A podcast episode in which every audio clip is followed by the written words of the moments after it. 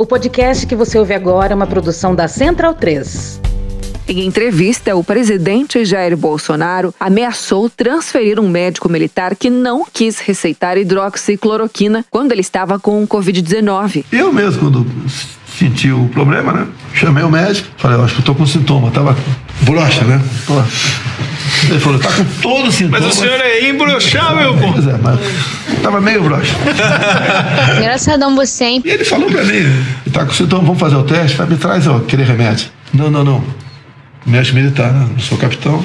Não, não, não. Ele falou, traz o remédio, porque o exame só vai ser o resultado amanhã. Pode ser tarde demais. Ah, mas protocolos nossos, falei, traz o remédio ou te transfiro para a fronteira agora, democraticamente. Traz o remédio ou te transfiro para a fronteira agora, democraticamente. Traz o remédio ou te transfiro para a fronteira agora, democraticamente. Então, bundão é o Jair. Delírio em Brasília. É uma canalice que vocês fazem. Olá, bem-vindos ao Medo e Delírio em Brasília com as últimas notícias dessa bad trip escrota em que a gente se meteu. Bom dia, boa tarde, boa noite. Por enquanto. Eu sou o Cristiano Botafogo e o Medo e Delírio em Brasília é escrito por Pedro Daltro. Esse é o episódio dias 1276 e 1277. Ah, é? Foda-se. E se tudo der certo, se tiver eleições, se o Bolsonaro perder e o resultado for respeitado, faltam 185 dias pro fim do governo Bolsonaro e 94 dias pro primeiro turno das eleições. Enfia no rabo, gente. Ó, como o cara é grosso. Bora passar raiva? Bora.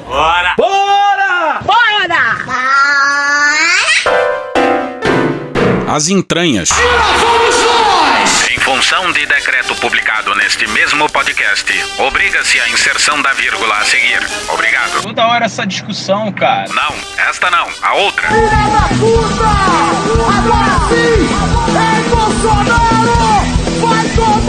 Cueca de assessor parlamentar.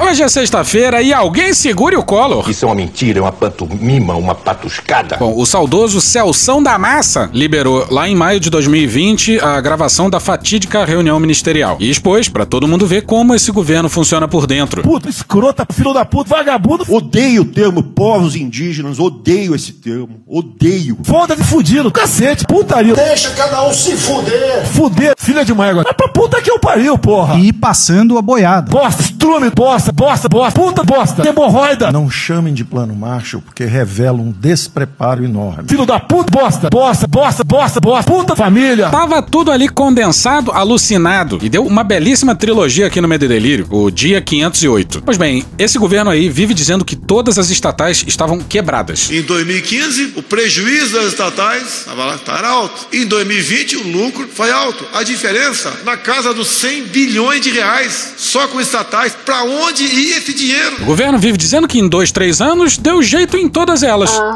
Que agora elas batem recorde atrás de recorde. Os Correios estão dando lucro fabuloso. Tudo graças à gestão. Meu pau em sua mão. A gestão e ao fim da corrupção do PT.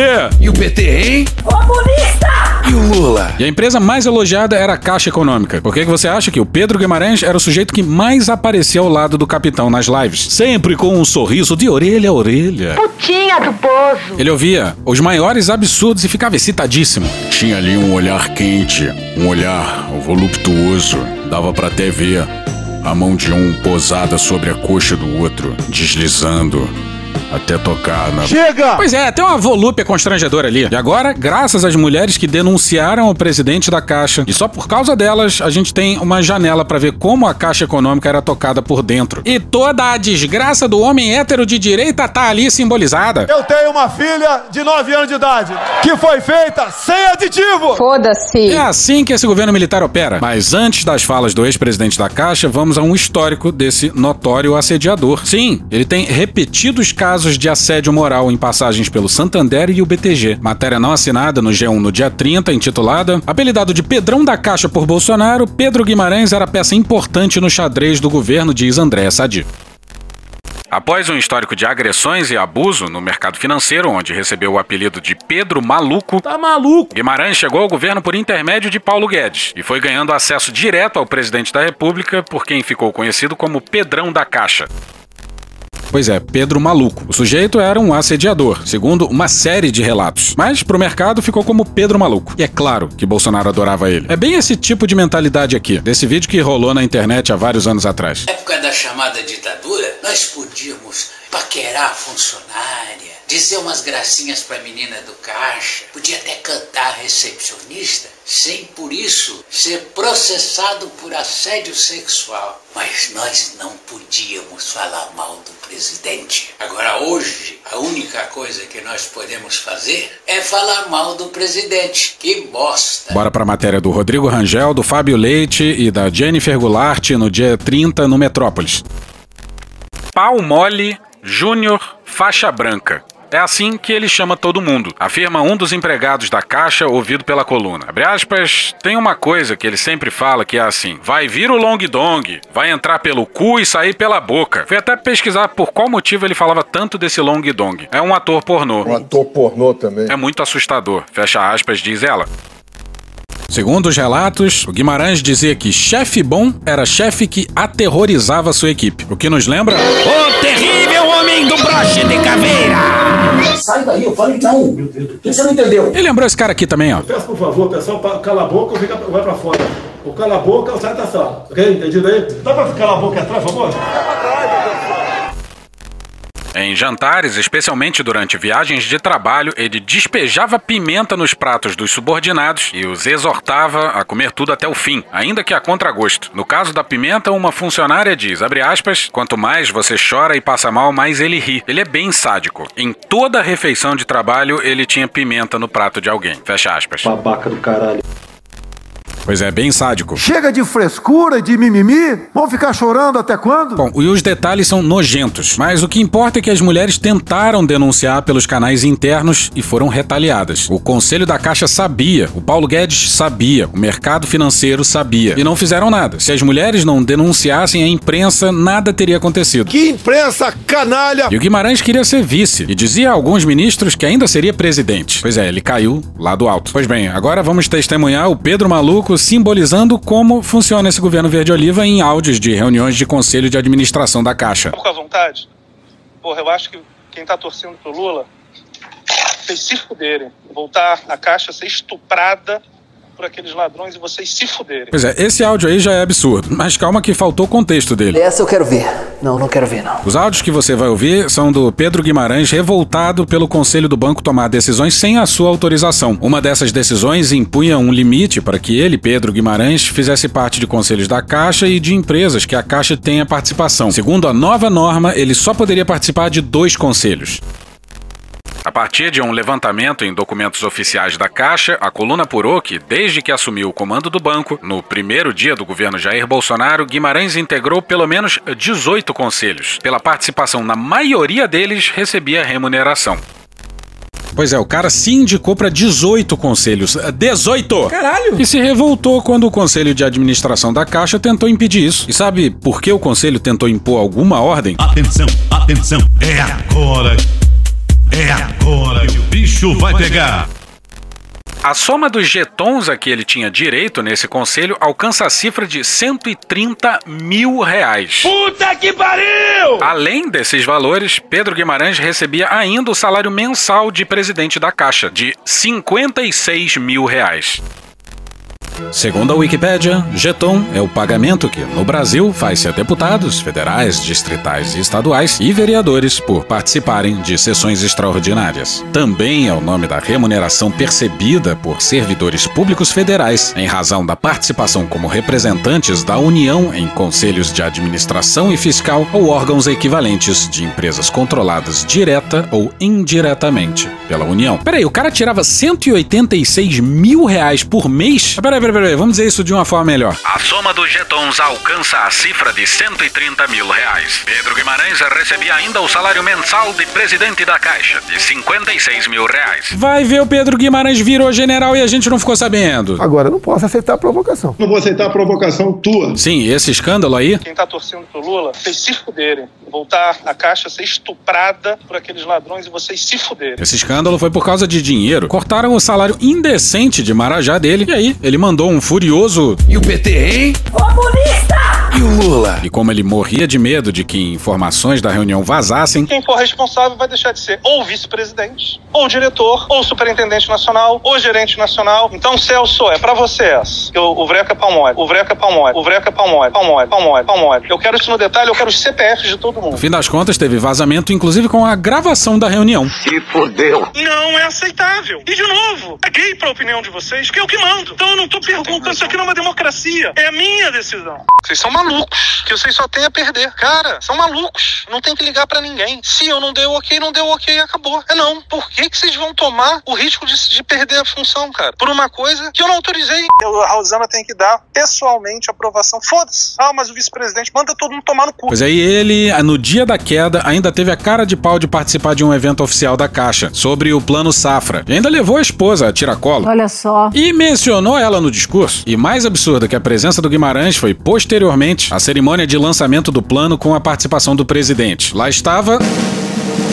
O ministro da Defesa, sabe-se lá por quê. O que, que ele estava fazendo lá? Que viagem é essa, velho? Estavam lá também o Braga Neto, que há uma semana teve na Firjan e disse que se os votos não forem auditados, não tem eleição. Fica na tua. Aí cada vez mais fica parecendo que a sabotagem ao sistema eleitoral é dos generais e que o capitão só surfa nela. E outro episódio mostrou como o Bolsonaro só sabe tomar no cu. Depois diz que eu sou grosso. Tá numa sequência miserável, os aliados já falam em inferno astral de um presidente emocionalmente desestabilizado. Isso foi antes da queda do Milton e dessa treta aí do Guimarães. Eu acho é pouco. Aí veio a cereja do bolo dessa semana miserável pro presidente. São Paulo é o colégio eleitoral mais importante do país. E como o Bolsonaro acha que o PSDB e o DEM são tudo.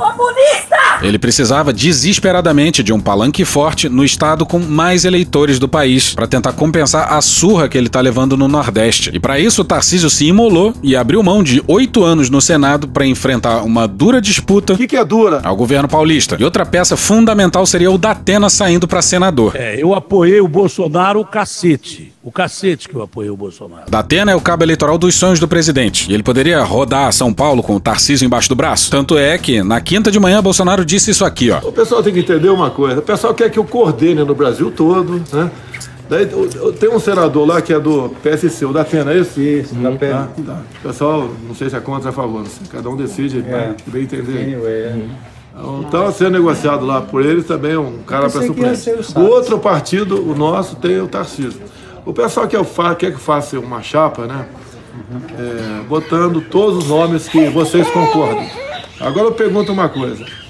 É, vocês têm nome para preencher a chapa toda? Não é. Se vocês, vocês tiverem, tudo bem. Pois é, pelo Bolsonaro ele não decide nada, ia terceirizar todas as decisões. Governo federal, a culpa é sempre dos outros. De novo, governo federal, a culpa é sempre dos outros. Eu tô com o Datena lá, fechei com o Datena, tá, do, tá no outro partido. E tem crítica, assim como tem gente que critica o Tarcísio, né? te critica a mim.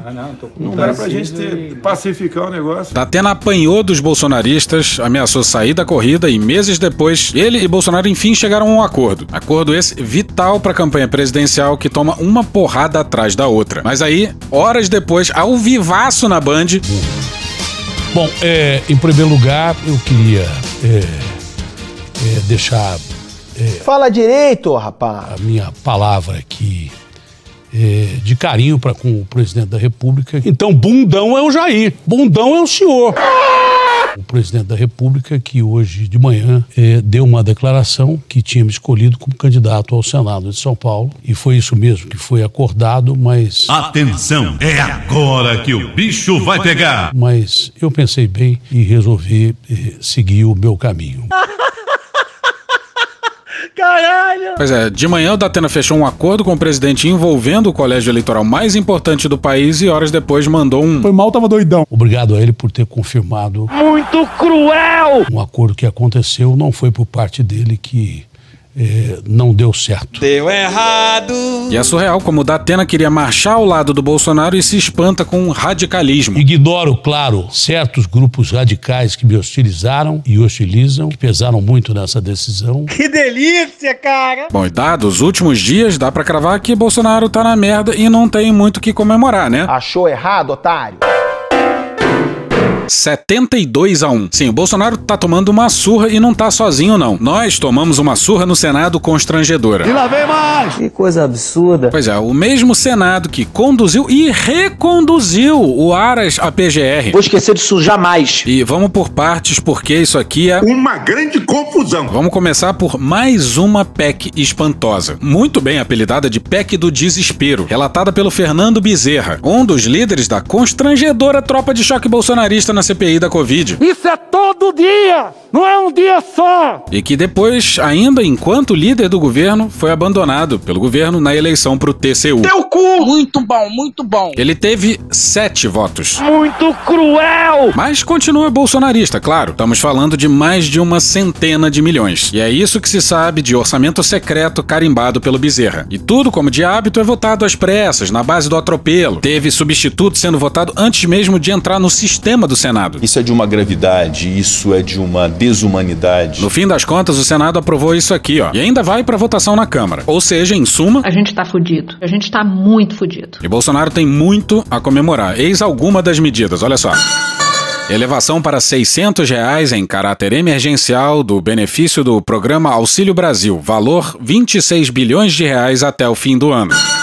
Elevação do valor do auxílio gás dos brasileiros para o equivalente em dinheiro a um botijão por bimestre, valor 1,05 bilhão de reais. Auxílio para os taxistas com valor limite de até 2 bilhões de reais para combustível até o final do ano.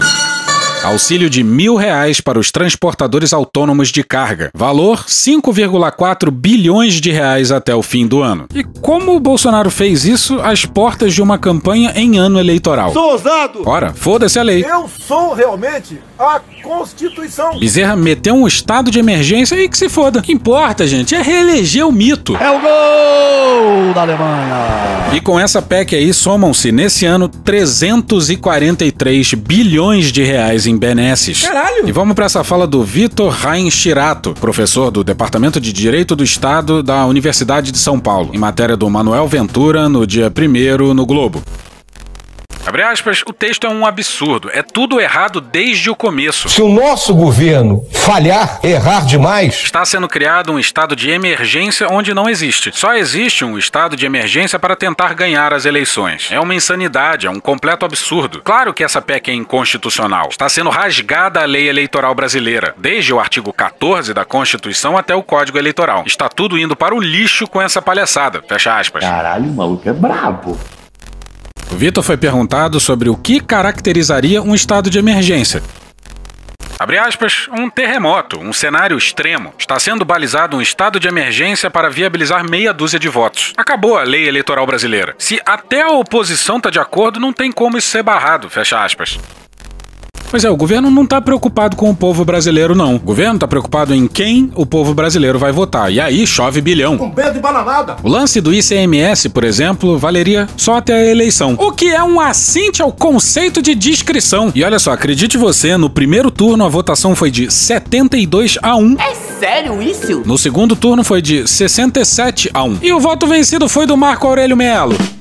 Não, sacanagem. Pois é, aqui sem qualquer data vênia tem piada jurídica. Tem que acabar a justiça. Não, o voto vencido, acredite você, foi do careca comedor. Como secretário, como deputado, como ministro. Pois é, senhoras e senhores, José Serra. E por que caralhos a oposição criticou a PEC, mas votou toda a favor? Hein? Hein? Pois é, e se alguém tem a expectativa de que o STF venha a barrar isso. Ih, rapaz. Mas vamos voltar para a primeira versão da PEC. O Bezerra teve o disparate de escrever o que vai a seguir, ao declarar o estado de emergência por conta da elevação, abre aspas, extraordinária e imprevisível dos preços de petróleo. Porra, imprevisível. Ô, caralho! Mas olha as palavras a não aplicação de qualquer vedação ou restrição prevista em norma de qualquer natureza. É o quê?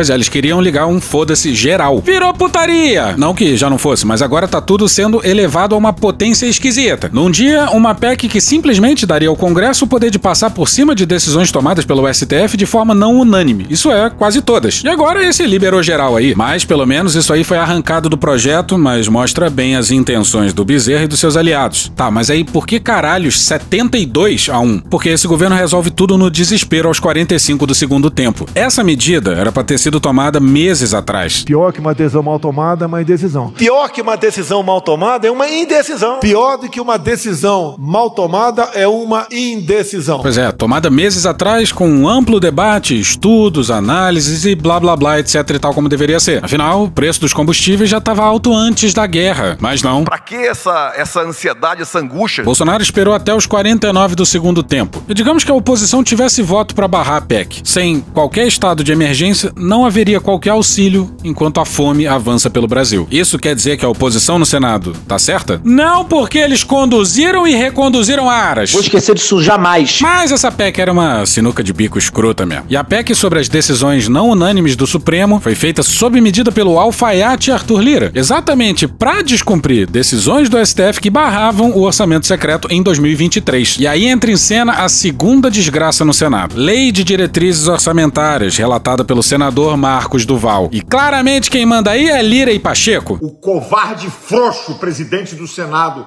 Rodrigo Pacheco, e o covarde frouxo presidente da Câmara, Arthur Lira. Não tô ofendendo nem agredindo ninguém. Bora pra matéria da Elisa Claveri, espero estar pronunciando o nome certo, e do Luiz Felipe Barbieri no G1 no dia 29.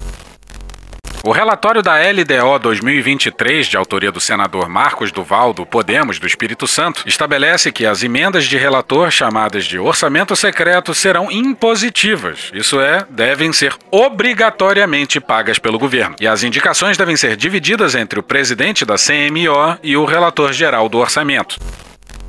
Pois é, a gente falou disso no último episódio. O Arthur Lira é o dono da porra toda. E assim, tirando o poder do relator de 2023, ele garante o controle no ano que vem, assim como ele tem nesse triste 2022. E estamos falando de 19 bilhões de reais na mão do Congresso. Bora pro Vinícius Torres Freire no dia 28 na Folha.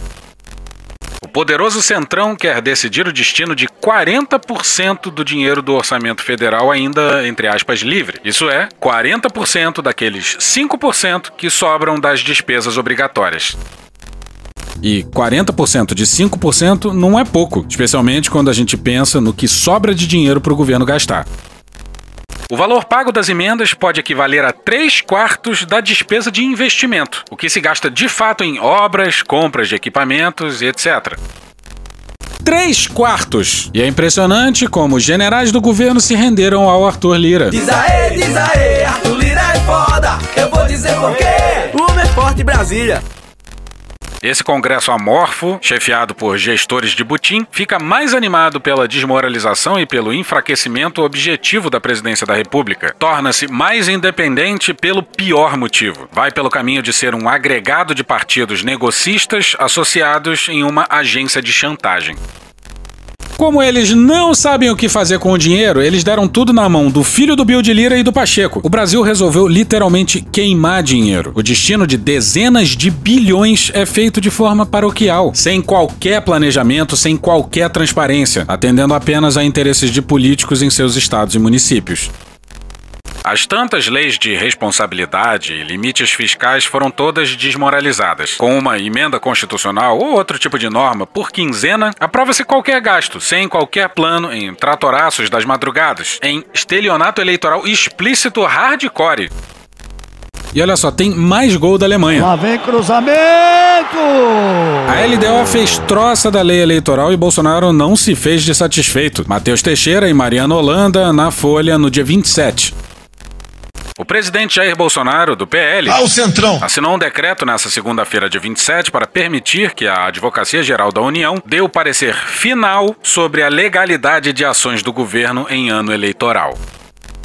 É tipo pedir pro Naban Garcia avaliar um pedido do MST. O Adamares, um pedido de uma família de um desaparecido na ditadura. Aí o Bruno Bianco, que é chefe da AGU, foi ao Congresso e falou sobre esse decreto presidencial. Gente, a voz dele é assim mesmo, tá? Mas ele classificou as críticas como produto de incompreensões, de equívocos, ou me perdoem, de má fé. Olha o kibe! Dia desses, a AGU desse sujeito tava defendendo a Val do Açaí. Val nunca esteve em Brasília. Não sei, não sei interrogar a Val, não, nem a mim. Eu tô confessando, ela nunca esteve em Brasília, é verdade. E olha ele defendendo o decreto presidencial. Nada mais digno, nada mais republicano e nada mais de acordo com a Constituição Federal. Sim, com certeza. Digno e republicano. Isso é o ideal. Isso é o republicano. Quem faz isso, e eu louvo aqui o presidente da República, Jair Bolsonaro, quem faz isso busca transparência. Pois é, o sujeito que ele louva aí salpica por aí sigilos centenários. E esse governo militar faz tudo ao arrepio da lei. E a desgraça é tamanha que a Sicília tá sempre fechando algum tópico a partir de agora. Desculpa, Cecília. A gente tá fudido. A gente tá muito fudido.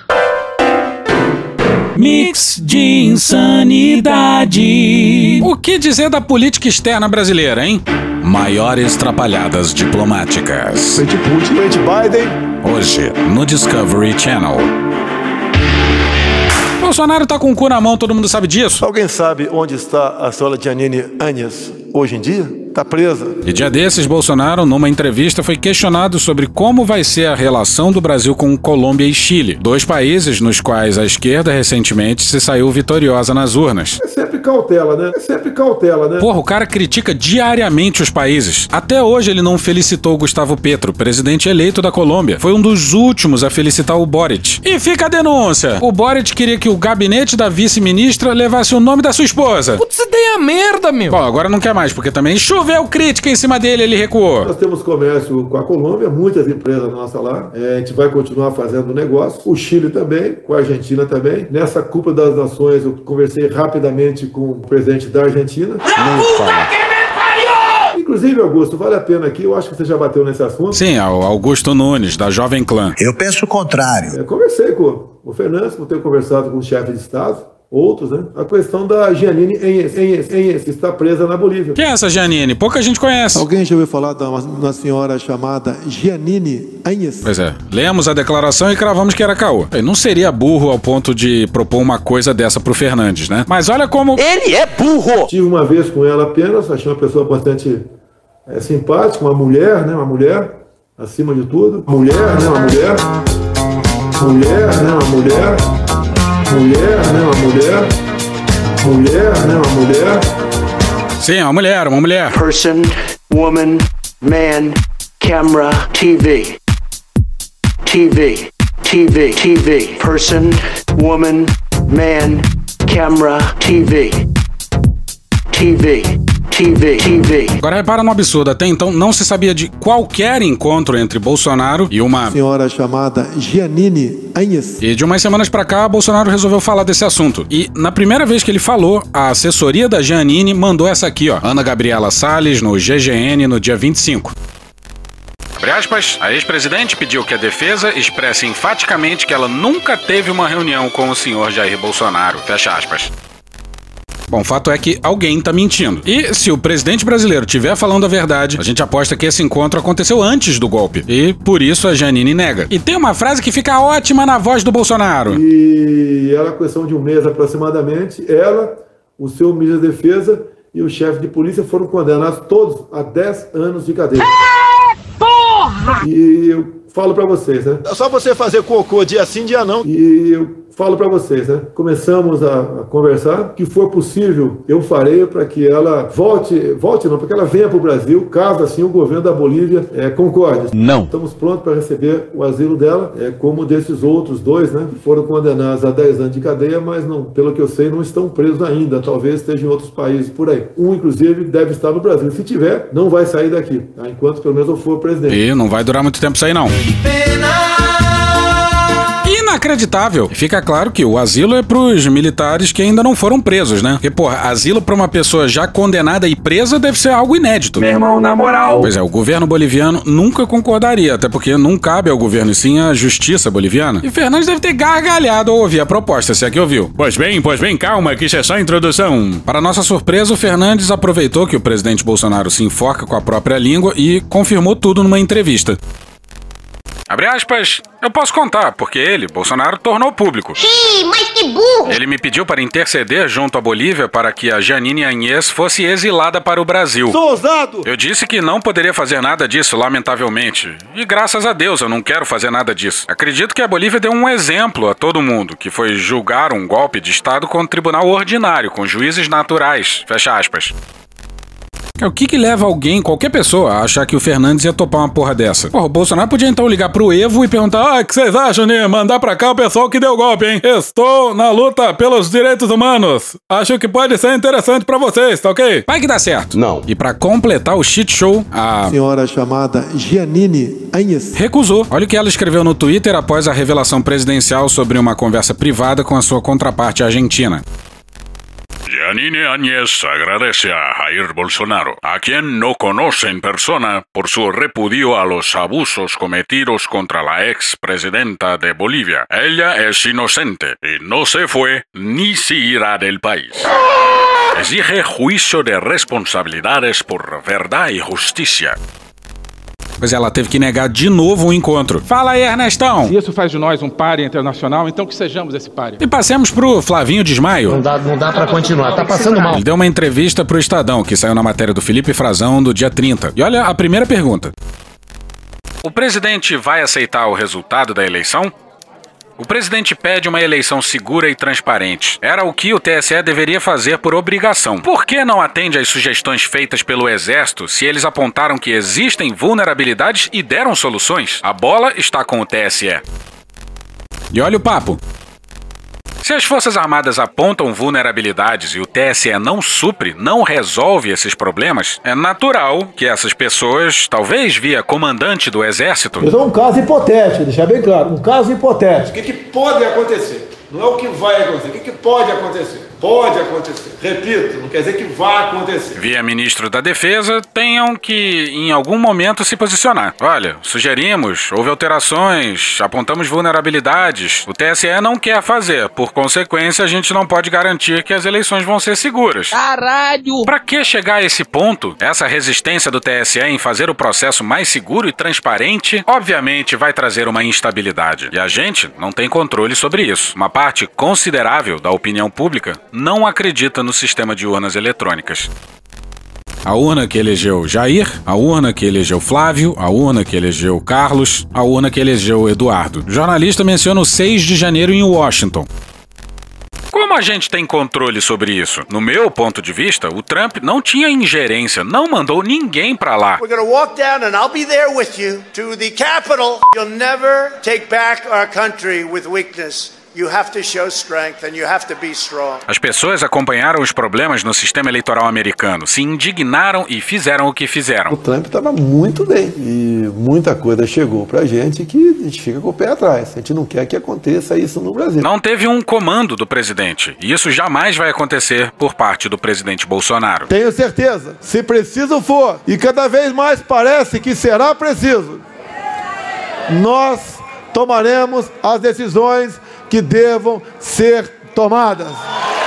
Porque cada vez mais eu tenho um exército que se aproxima dos 200 milhões de pessoas nos quatro cantos desse Brasil. Quem dá esse ultimato não sou eu, é o povo brasileiro. Nosso exército é o verde oliva e é vocês também. Eu peço que vocês cada vez mais se interessem por este assunto. Se precisar, iremos à guerra. Quando o senhor diz isso e a guerra, já, já tem uma comoção. O que, que o senhor quer dizer? É, é um sentido figurado ou é de verdade mesmo? É, e as ruas, tá certo? Mas também agora não apenas ir às ruas, saber o que eu pretendo fazer em ato contínuo. Ele se desgasta. Por isso, desde agora, ele insiste para que as eleições ocorram sem o manto da desconfiança. Não podemos terminar umas eleições sobre o manto da desconfiança, de modo que o lado perdedor fique revoltado. O Flávio é perguntado sobre um presidente da República dizendo que não mais cumprirá a decisão da Suprema Corte do país. Qualquer decisão do senhor Alexandre de Moraes, esse presidente não mais cumprirá. E a resposta é maravilhosa. Ele é uma pessoa genuína e fica indignado. O que, que é indignação? Com as interferências de alguns ministros do Supremo no Executivo e no Legislativo. Decisões que inviabilizam o governo, que invadem a esfera do presidente da República. O presidente se sentiu aviltado e externou isso. Sai, Alexandre de Moraes! Deixa de ser canalha! A pessoa não pode mais falar o que pensa? Mas é cada uma que me aparece. Mais pra frente, o jornalista tentou a sorte e jogou verde, perguntando sobre qual acordo foi feito com a mediação do Temer. Não é que o Flávio respondeu? Era melhor ter cagado na calça de novo. Foi uma conversa dele com o Temer e o Alexandre de Moraes. O presidente fala que o Alexandre não cumpriu. Eu vi dentro do Congresso, havia uma conversa para, em o Congresso não derrubando a prisão do deputado Daniel Silveira, ato contínuo, o Alexandre de Moraes soltaria. Mas ele ficou mais alguns meses preso e não cumpriu, se foi de verdade esse acordo. Sim, ele está sugerindo, dizendo que um presidente da República e um ministro do STF combinaram uma decisão judicial. Ou Não! O Flávio critica o TSE por não aceitar as sugestões dos militares e. Não tem lógica. Por vaidade? Qual é o preconceito com os militares? Será que esse preconceito não se estende a ter um presidente militar? Sim, sim, sim, sim, sim, sim, sim, sim, sim, sim, sim, sim, sim, sim. A entrevista passa pro caso da ligação presidencial ao Milton Ribeiro. Me chama de corrupto, porra. Corrupto. Não sei se ele telefonou, mas quando se analisa o contexto, pode ser algo para confortar a família. Qualquer pessoa que estivesse acompanhando, em função da gasolina que grande parte da mídia botou no caso, a busca e a apreensão eram uma coisa possível de acontecer. Tá de sacanagem, né? Pois é, gente, vocês estão viajando. Nada a ver com vazamento de informação e destruição de provas. Canalhas! Canalhas! Canalhas mil vezes! Puxa aí, Cunha. Que Deus tenha misericórdia dessa nação. Mas até o momento ele não teve. Porra. Thank you. E hoje a gente fica por aqui. Esse episódio usou áudio de Jovem Pan, programa do Datena, Gil Brother, Hermes e Renato, Choque de Cultura, Igor Guimarães, Carla Bora, Planet Ramp, BM, CBDF, Multishow, Rede Globo, Band de Jornalismo, Franciel Cruz, Chico Botelho, George Michael, Juliane Furno, Casimiro, Globo News, Cine Trash, UOL, Metrópolis, Gaveta, Leandro Rassum, Antônio Vivaldi, Rede TV, Pânico, Metrópolis, Costinha, Papo de Política, Brasil Urgente, A Praça é Nossa, Cauê Moura, Januário de Oliveira, Samuel Mariano, TV Justiça, Dudu Vulgo Jorge, Midcast, Cecília Oliveira do Fogo Cruzado, Rádio Globo, Léo Stronda, Marcelo Adnet, Rádio Margarida, Moreira da Silva, TV Brasil, Poder 360, Léo Santana, Câmara dos Deputados, El Chan, SATV Music, Planalto, Doutor Pimpolho, BDs, Trapalhões, Raça Negra, Pica-Pau, NBC News, SBT News, CNN Brasil, TV Senado, Adi Ferrer, Sai de Bamba, TV Câmara, Conversas Cruzadas, Podcast 2 Minutos Band News, Programa Cadeia, Regina Roca, Podcast Panorama CBN, Daniel Furlan e The Office. Thank you! Contribua com a nossa campanha de financiamento coletivo. É só procurar por Medo e Delírio em Brasília no PicPay ou ir no apoia.se barra Medo e Delírio. Porra, doação ao caralho, porra. Não tem nem dinheiro pra me comprar um jogo de videogame, moro, cara? Pingando um capilé lá, vocês ajudam a gente a manter essa bagunça aqui. Assine o nosso feed no seu agregador de podcast favorito e escreve pra gente no Twitter. A gente joga coisa também no Instagram e no YouTube. E o nosso Faz Tudo Bernardo coloca também muita coisa no Cortes Medo e Delírio no Telegram. E agora a gente também tem uma loja, loja.medo e delírio em Brasília.com.br. Eu sou Cristiano Botafogo, um grande abraço e até a próxima. Bora passar a raiva junto? Bora! Permite uma parte? Não lhe dou a parte. Não lhe dou a parte. E o deputado federal Daniel Silveira vai receber hoje a medalha da Ordem do Mérito do Livro da Biblioteca Nacional. A homenagem é historicamente concedida a acadêmicos, autoridades e intelectuais que contribuem para o universo da literatura, como os escritores Gilberto Freire e Carlos Drummond de Andrade. Ah, merda! Puta que pariu. Porra. Porra. Porra! Porra! Putinha do poço. Problemas? Pornô. Pornô. Paralelepípedo de crack? Paralelepípedo de crack? Paralelepípedo de crack. Frente Putin. Frente Putin. Frente Putin. Frente Biden. Frente Biden. Frente Biden. Presidente, por que sua esposa Michele recebeu 89 mil de Fabrício Queiroz? Parte terminal do aparelho digestivo. Pum! Que bom do bom! Agora, o governo tá indo bem. Eu não errei nenhuma. Eu não errei nenhuma. Zero. Porra. Será que eu tô errando falar isso daí? Não tem como não dar errado. Vai dar errado. Tem tudo para não dar certo. O cu dilatado.